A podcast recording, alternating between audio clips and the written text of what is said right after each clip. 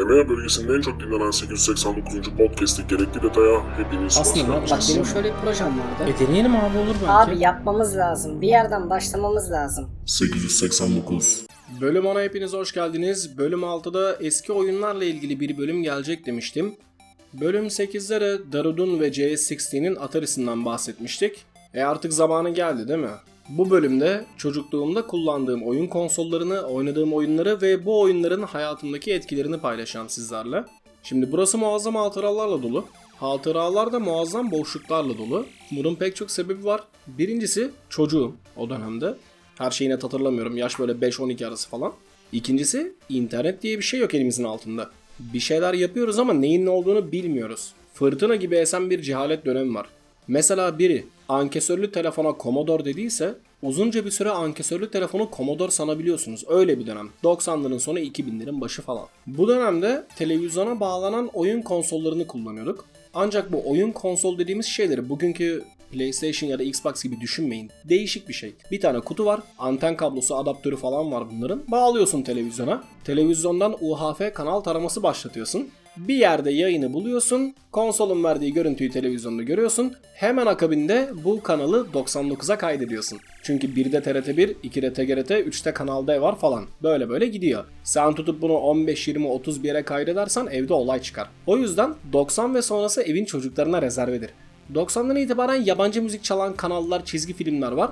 98 ayrı. Olur da bir başkası konsolunu getirirse onu da 98'e kaydedeceksin. 99'lara kendi kullandığın konsol kayıtlı duracak. Bu 90, 95, 98 falan da şey hani belki bilmeyenler vardır. Önceden televizyonlarda böyle uydu alıcısı falan yoktu. Karasal yayın takip ediyorduk. İşte genelde televizyonların 100 tane kanal kaydetme hafızası oluyordu. Ve siz taramaları tek tek yapıp belirli bir frekansta bir kanal yakalıyordunuz ve o kanal şurada kaydedilsin deyip tek tek kanalları seçiyordunuz. Hani bugünkü gibi işte Türksat 4A taradım geçtim hepsini aldım kanalların gibi bir şey de söz konusu değildi. Neyse. Şimdi benim biraderler babam falan böyle birlikte oynuyorlarmış bu oyunları. Ellerinde bir tane Atari varmış. Halk arasında bilinen adıyla Kara Kutu. Muazzam bir boks oyunundan bahsediyorlar. Saatlerce oynayıp joystickleri kırarlarmış ve bu kırık joystick'in tuşların üzerine çay kaşığı falan koyup o şekilde devam ederlermiş oynamaya. Bu oyunun ne olduğunu bilmiyorum. Bilen, belki budur diyen bir halk kahramanı varsa lütfen bize ulaşsın.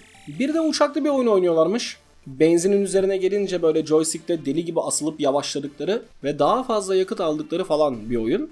Bunu buldum ama yani bu oyunu buldum ne olduğunu. Sonlara doğru adını vereceğim. Hatta belki bazılarınızın aklına gelmiştir bile.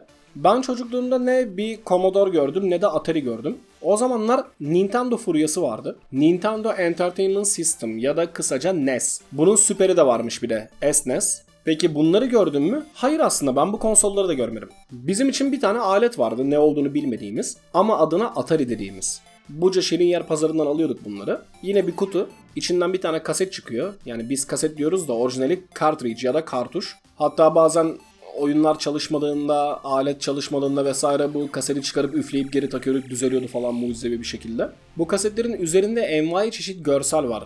Aman Allah'ım böyle o nasıl bir araba yarışı, o nasıl bir dövüş oyunu. Kalenin güzelliğine bak, futbolcunun gerçekliğine bak. Yok böyle bir şey. Harikalar harikası oyunlar var içinde belli ki. Üzerinde kocaman 999.999 in 1 yazıyor. Yani bir kasetin içerisinde 999.999 tane oyun var. Delirmek üzeresin, çıldırmak üzeresin. Bütün sene boyunca bu anı bekledin. Eve geldin, anten, adaptör falan böyle bütün bağlantıları yaptın. Yani başka bir deyişle Atari'yi kurdun. Bir açıyorsun kaseti, az önce gördüğün görsellerden eser yok. Meğer kasetin üstündeki görseller öylesine basılmış şeylermiş. Kasette bildiğin piksel piksel oyunlar var. 999.999 oyun falan yok. İçinde 10 tane farklı oyun varsa ne ala. 20 falan çıktıysa öp de başına koy o kaseti. Kalanların hepsi aynı oyunun farklı modları ya da farklı isimle kaydedilmiş halleri. Hani Mario, Mario A, Mario B, Mario C böyle Z'ye kadar gidiyor. Sonra Mario AA başlıyor falan. Hepsi aynı oyun. Aralarında bazen küçük farklılıklar oluyordu. Mesela ben Giant Mario diye bir şey bulmuştum. O oyunda mantarı alıp bir kere büyüdükten sonra asla ölmüyorduk mesela. Öyle farklı modları olan oyunlarda denk gelebiliyordu ama özünde yine aynı oyun çıkıyordu. Neydi peki bu kutular? Bunlar muhtemelen merdiven altında yapılmış elektronik devrelerdi. Nintendo oyunlarını oynatıyorlardı bunlar. Nintendo oyunları da ROM olarak eklenmişti bu kartuşlara. Bunları bugün de internetten indirip emülatörler aracılığıyla oynayabilirsiniz bilgisayarınızda. Hani bugünkü oyunlarda böyle bazı releaser'lar var ya işte crackli versiyon çıkarıyorlar. Razer 1911, Reloaded, Skid Row falan. O dönemin de böyle releaser'ları varmış meğer. Bir şekilde oyunu alıyorlar, kendi kartuşlarını ekliyorlar, custom bir tane menü yapıyorlar buna. Genelde her sayfada 10 ya da 20 tane oyun olacak şekilde tek tek bu oyunları sıralıyorlar. Öyle kapak resmi falan yok ha. Direkt adı yazıyor. Üzerine gelip start'a basıyorsun oyun başlıyor. Şimdi ben bu kutuya hep Atari diyerek devam edeceğim. Ancak burada gerçek Atari'den bahsetmelimi bilin. İlk Atari'niz çok güzeldir. Bütün oyunlar sizin için yenidir. Ama daha sonra alacağınız Atari'lerin kaseti tam bir hayal kırıklığı oluyor. Çünkü hep aynı oyunlar var elinin altında. Bu yüzden farklı oyunlara sahip kasetlerden bir koleksiyon yapmak da oldukça önemli. Bir süre sonra bu aletin joystickleri bozulabiliyor. Ona da Atari kolu diyoruz bu arada. Özellikle yön tuşlarının altındaki plastikler kırılıyor ve sen artık bu joystick'i kullanamaz hale geliyorsun. Ne oluyor bu durumda? Gidip yeni bir kol almak istiyorsun. Ama mesela seninki kalın girişli kol. Piyasada her şey ince girişli kola dönmüş. Aynı Nokia şarj aleti durumunda olduğu gibi. Sen kolsuz kalıyorsun bir anda. Yedeğin varsa ne hala yoksa patladın. Gidip yeni bir tane Atari almak zorunda kalıyorsun. Bu aletler yeter artık ben çalışmıyorum dediğinde hemen 10.000 bakımını alıyorsun bunları. Sanki anlayıp da böyle bir şey yapacakmış gibi söküyorsun. İşte aletin içini açıyorsun. Kolonya, pamuk, peçete işte ne varsa siliyorsun bir üflüyorsun falan. Sonra tekrar topluyorsun. Şansına çalışıyor. Çalışırsa güzel, çalışmazsa geçmiş olsun. Çarşamba günü pazara gidip yenisini alacaksın. Ya da yakındaki bir kırtasiyeye gireceksin ve düzgün görünen, leş gibi plastik kokmayan, fiyatı uygun, bir şekilde seni cezbetmeyi başaran bir tane Atari bulmayı umacaksın. Bir gün bir Atari kolu gördüm. Oval değil. Bugünkü PlayStation kollarına benziyor. Yarasa kol. Cidden adı buydu bizim için. 4 tane yön tuşunu 4 ayrı tuş yapmışlar. Tümleşik değil artık. Dolayısıyla o hep kırılıp da bizi derde sokan yön tuşu problemi ortadan kalkmış. Tamam dedik. Bundan sonra Atari dediğin ince girişli yarasa kollu olacak. Aksi durumda almam. Böyle böyle mevzuyu ilerletmeye başladık o dönemde. Yani hardware seçimi konusunda yavaş yavaş ilkeler edinmeye başladık. Bunların bir de silahlı versiyonları vardı. Ördek avlıyorduk televizyonda. Duck Hunt oynuyorduk. Efsane oyun. Tetiği çeker çekmez bütün tüplü televizyon simsiyah oluyor. Sadece hedefler beyaz kalıyor. Silahın namlusu hedefe denk geldiyse o namludan baktığında az bir şey görebildiğin merceğe denk geliyor o beyaz alan. Mercek bunu görüyor ve tamam diyor vurdum. Çok detaylı ve güzel bir teknoloji bu. Bunu ayrıca araştırmanızı öneririm mutlaka. Bu dönemlerde çığır açan oyunlar çoğunlukla Japonya'dan geliyor. Mario gibi mesela. Nintendo firmasının en önemli oyunlarından biri bu. Mario ile ilgili çok güzel gerekli detaylar var ama bu bölümde değil. Ayrı bir bölüm olarak konuşuruz bunları. Taito Basketball isimli bir oyun oynardım ben. Disco Taito şirketinden. 1991 yılında piyasaya çıkmış bir oyun. NBA takımları var ama yani isimler değiştirilmiş tabi.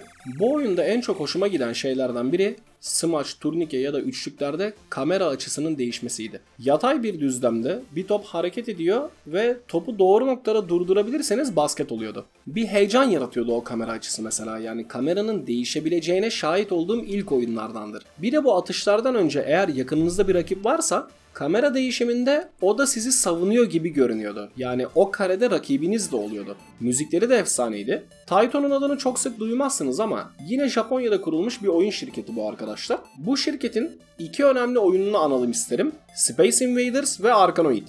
Bunlar vakti zamanında piyasayı kasıp kavurmuş oyunlar. Bir firmadan daha bahsedelim istiyorum. Technos Japan. 1981 yılında kurulmuş bir şirket. Bunların süper bir serisi var. Kunio Kun. Kunio bu serideki ana karakterin adı. Farklı ülkelerde River City ismiyle yayınlanıyor bu seri. Nakatsu Lisesi'ndeki öğrencilerden biri bu Kunio adlı arkadaşımız. Bir ekibi var hep birlikte takılıyorlar. Hep aynı tiplerle takılıyorlar. Bu karakter grubunun birlikte yer aldığı pek çok oyun çıkarılıyor. Bunlardan biri 1990 yılında piyasaya sürülen Nakatsu Soccer League oyunu. Yine farklı ülkelerde Nintendo World Cup adıyla çıkarılıyor bu oyun. Ama biz bu oyunu şu efsane yaygın isimle biliyoruz. Gol 3. Bu arada Gol 1 ve Gol 2 nerede mesela ya da Gol 4 var mı bilmiyorum. Bizim için tek bir gerçek var Gol 3. 10-15 tane ülke vardı oyunda. Biz Nakatsu'yuz, Japonya'yız. Amacımız diğer takımlarla futbol maçları yapıp kazanmak ve dünya şampiyonu olmak. Burada farklı ülkelerin farklı oyuncularının özel güçleri var. Mesela Arjantin'de şut çekerseniz top muza dönüşüyordu. Ya da işte Brezilya'da şut çekerseniz top balığa dönüşüyordu falan. Bir anda böyle toptan balığa vesaire dönüşüm olunca topun hareketleri hızı falan da değişiyor tabii ve işiniz zorlaşıyor. Maçları kazandıkça oyun zorlaşıyor tabii ki. Farklı tuş kombinasyonlarını kullanarak çalım atabiliyorsunuz, rakibinize bir dirsek atıp yere yığabiliyorsunuz, rövaşata çekebiliyorsunuz, garip hareketler yapabiliyorsunuz oyun içinde. Mesela topun üzerine çıkıp sirk cambazı gibi yürüyerek top sürebiliyorsunuz falan. Asla unutulmayacak aşırı keyifli bir oyun. Teknos Japan'ın da pek çok oyunu var. Mesela Tag Team Wrestling. Epey nadir bulunuyordu bu oyun benim zamanımda. İki dövüşçü seçiyorsunuz ve Amerikan güreşi yapıyorsunuz 2'ye 2. Karakterlerden biri yorulunca diğerini yanına götürüp tagliyorsunuz. Diğer dövüşçünüz atlıyor ringe. Her karakterin ayrı özellikleri var falan. Rakibinize göre en uygun karakter ikilisini seçmeye çalışıyorsunuz. Dodgeball oyunları vardı bu firmanın. O oyunu ilk gördüğümde aa Golüş'teki adamlar demiştim. Meğer böyle bir seri varmış işte. Hani bu karakterlerin pek çok oyunu varmış da bilmiyoruz ki. Yani Japonya'dan çıkıp bizim pazara gelme süreci hangi oyunların varlığından haberdar olabileceğimizi belirleyen şey aslında. Nintendo için çıkan 1985 yapımı Soccer oyunu vardı. Futbol oyunu adı Soccer. Bu kadar. Koşamıyorduk bu oyunda. Epey yavaş bir futbol oyunuydu. Bu nedenle biz bebek futbolu adını vermiştik. 1990 yapımı Power Soccer vardı yine Nintendo için. O daha iyiydi nispeten. Hani kaleciyle karşı karşıya kaldığımızda kalecinin nereye uçacağını seçiyorduk falan. Bu ilginçti işte. Çünkü kaleciyi de kontrol edebildiğim ilk oyundu bu. Ama esas futbol oyunumuz 1990 yapımı Tecmo World Cup Soccer. Namı değer üstten görünümlü futbol. Efsaneler efsanesi bir oyundu. Yalan olmasın 20-30 tane falan milli takım vardı. Hatta burada Germany değil de West Germany görmüştüm ve evdekilere soruyordum Batı Almanya ne ya falan diye böyle. Oynanışı mükemmeldi. Her maçı kazandığınızda bir sonraki maç daha da zorlaşıyordu. Tüm takımları yenmeyi başarırsanız Dünya Kupası'nı kazanıyorsunuz. Müzikleri efsaneydi bu oyunun. Bir de penaltıları vardı. Maç penaltılara kaldığında seri penaltı atışlarına geçiyorduk. Gerçekten harikaydı. Çoğu maçta kaybeden taraf kaybettiğini kabullenir ve karşı tarafın kendi kalesine gol atmasını isterdi. Sırf maç penaltılara kalsın da orayı da görelim diye. Sonra bir gün bir arkadaşımda gördüğüm futbol oyunu geldi piyasaya. 1993 yapımı EA Kanada'dan çıkan, bizim elektronik arts var ya şimdiki FIFA'cılar. FIFA International Soccer oyunu. Kamera açısıyla oynamışlar oyun 3 boyutlu gibi görünüyor. Kafayı yersin. Top sürme gerçek gibi olmuş. Yani en azından o dönemde bizim için gerçek buydu. Vuruşların şiddeti ayarlanabiliyor falan. Hani diğer oyunlarda şuta basıyorsun şut çekiyor. Burada şuta basılı tutma sürene göre şutun ya da işte pasın şiddetini ayarlayabiliyorsun. Bu oyun benim kasetlerde bana hiç denk gelmedi o yüzden çok oynayamadım. Bir gün abimle Buca 3 koylara gittik. Atari kaseti alacağız. Bakıyoruz kasetlere. Adam dedi ki abi bunu alın bunda güzel oyunlar var falan. Kaptan Mecit var dedi. Aha kaptan. Gemili memili bir oyun. İşte bir iki şey daha var. Aldık kaseti eve geldik. Taktım hemen açtım Kaptan Mecit'i. Yemin ediyorum bak hala aklımda o ekran. Kick off, continue, Adnan. Ekranda bunlar yazıyor. Kick off ve continue menüden seçebileceğin iki şey. Sağ altta Adnan yazıyor büyük harflerle. Oyunun logosu falan böyle bir garip. Girdim oyuna bir baktım bildiğimiz Kaptan Tsubasa bu. Gemili diye aldığım oyun futbol maçı çıktı. Dahası neredeyse bir tane Latin harf yok oyunda. Her şey Arapça mı Farsça mı artık neyse bilmiyorum da ne olduğunu. Oyunu oynayamıyorum da. Çünkü oyun aslında kendisi akıyor ve belirli noktalarda karar ver diyor. Mesela karşına rakip geldi işte ne yapıyorsun? Pas, şut, çalım, ver kaç falan. İyi de hiçbirinin ne olduğunu bilmiyorum çünkü harfleri okuyamıyorum bile. Ben deli gibi geçtim bu oyunun başına. Hangi seçeneğin ne işe yarayacağını çözdüm. Oyundaki bütün maçları kazandım, kupayı aldım. Yıllar sonra bilgisayara bir tane emülatör kurup ya şu oyunları tekrar bir deneyeyim, oynayayım falan dedim. Kaptan Tsubasa'yı aradım. Sitelerden bir tanesinde ROM'u gördüm. Yine o Farsça versiyon. Releaser'a bir baktım. Adnan. Adam oyunu cracklemiş, ana menüye adını yazmış, bir de kendi diline çevirmiş ya da işte çevrilmiş olanı cracklemiş artık bilmiyorum. Aradan belki 15-20 sene geçti. Oyunu açtığımda karşıma çıkan Adnan'ın ne olduğunu, daha doğrusu kim olduğunu öğrenmiş oldum ben de. Bölümün başında bahsettiğim uçaklı oyuna da değineyim. River Raid bu oyunun adı. Abimler hep anlatıp duruyordu bunu. Bir gün buldum bu oyunu, izlettim. Dediler tamam bu. Oyuna bir baktım. Aşağıda Activision yazıyor. Bizim Call of Duty'yi yapan Activision işte. O an bana bir durum dank etti. Az önce de EA Kanada falan demiştim hatırlarsanız. EA 30 yıldır, belki daha fazladır futbol oyunu yapıyor. Activision yine o sürelerdir savaş oyunları yapıyor. Düşünsene çocukken bir oyun oynuyorsun, aynı firmanın yaptığı başka bir oyunu senin kendi çocukların oynuyor. Bir de şey hikayesi var hemen arada kısaca bahsedeyim. 1966 yapımı bir film var. İyi kötü çirkin. Ya da bizim kendi aramızdaki leş muhabbete konu olmuş şekliyle The Good, The Bad and The Good Bad. Bir gün evde Red Kit izliyorum. Çizgi filmin bir sahnesinde bu filme gönderme yapmışlar. Babam baktı böyle televizyona. Yabancı film bu ya falan dedi böyle. Şaşırdım. Aradan yıllar geçti. Filmi bulduk. Dedim izleyeyim şu filmi. Bayağı iyi filmdi bu arada. Film bitti. Jeneriğe bir baktım. Dolby Digital yazıyor. Adamların işi bu. Ses. Bu kadar. Sonra dönüp kendi hayatıma bakıyorum. Hani 30 yıldır neyi aralıksız yaptım, neyin peşinden bu kadar koştum diye. 30 yıldır aralıksız yaptığım tek şey nefes alıp vermek herhalde. O da hapşırırken kesiliyor. Bunu bir düşünmekte fayda var bence. En eski ile en yeniyi yan yana koyunca akıl almaz bir yol alındığını görebiliyorsunuz. Küçük adımlarla, disiplinli adımlarla uzun vadede fark yaratmak mümkün demek ki. Bu durumu sık sık hatırlatıyorum kendime, sizlerle de paylaşmak isterim. Adını anmadığımız pek çok oyun daha var. Mortal Kombat, Street Fighter, Tetris, Contra, Dig Dug, Binary, Road Fighter vesaire daha neler neler var. Bir de benim görmediğim tonla şey vardır tabi. Çünkü o dönem şimdiki gibi değil. Sadece sana kadar ulaşan şeylere ulaşabiliyorsun. O da paran yeterse. Şimdi bir oyun çıkmadan önce yapımcılar bunu birilerine gönderiyor. Adam canlı yayın açıyor, oyunu oynuyor önünde. İşte o zaman böyle değil ki ama. Yani sizin oralara ne geldiyse sen onu biliyorsun ve o kadarlık biliyorsun. Bu cihazlarda böyle oyunu kaydetme falan yok. Bazı oyunlar size bir password veriyor. Onu giriyorsunuz. Zank diye kaldığınız yerden devam edebiliyorsunuz oyuna. Daha önce bahsettiğim bu Tecmo World Cup ve Gol 3 için şampiyonluk maçlarının parolaları hala ezberimdedir. Yani bugün açsam tak diye son maçı oynar geçerim. Kaptan Mecit için bunu yapamadım çünkü harfleri okuyamıyordum. Ama baka baka çizmiştim defterime. 30 yaprak defter baştan aşağı Arapça harflerle doluydu. Evde bir tedirginlik yarattı tabi bu durum defter bulunduğunda. Bunlar çok güzel günlerdi. Hani gerçekten de good old days dedikleri şeylerdi. Okuldan eve gelip atölyeyi kurup akşam yemeğine kadar oynama durumu herhalde o yıllarda yapılabilecek en mükemmel şeydi benim için. Akşam yemeği sonrasında abilerimle yapılan kim oynayacak kavgaları da var tabi. Çok keyifli zamanlardı. Piksel piksel görüntülerin arkasında aslında mühendislik yatıyordu çünkü. Hep daha yeni, daha iyi, daha optimize işler ortaya çıkarmaya çalışıyordu o dönemki geliştiriciler. Şimdi piyasaya bakıyorum, iş iyice kapitale döndü. İşte oyunu al, ek paketini al, onu al, bunu al. Ya da mesela konsola çıkan versiyona bakıyorum, konsolda çalışacak şekilde optimize edilmiş. Hani o pazarı kaçırmamak için çaba göstermişler. Aynı oyunun PC versiyonuna bakıyorum. Eşek yüküyle sistem kaynağı istiyor. Kaldır at donanımını yenisini al bana ne diyor adam. En iyi performans için Windows öneriyorum diyor sana falan. Tadı tuzu kalmadı yani böyle eskisi gibi değil gerçekten. Oyun oynama kültürü de çok bozuldu.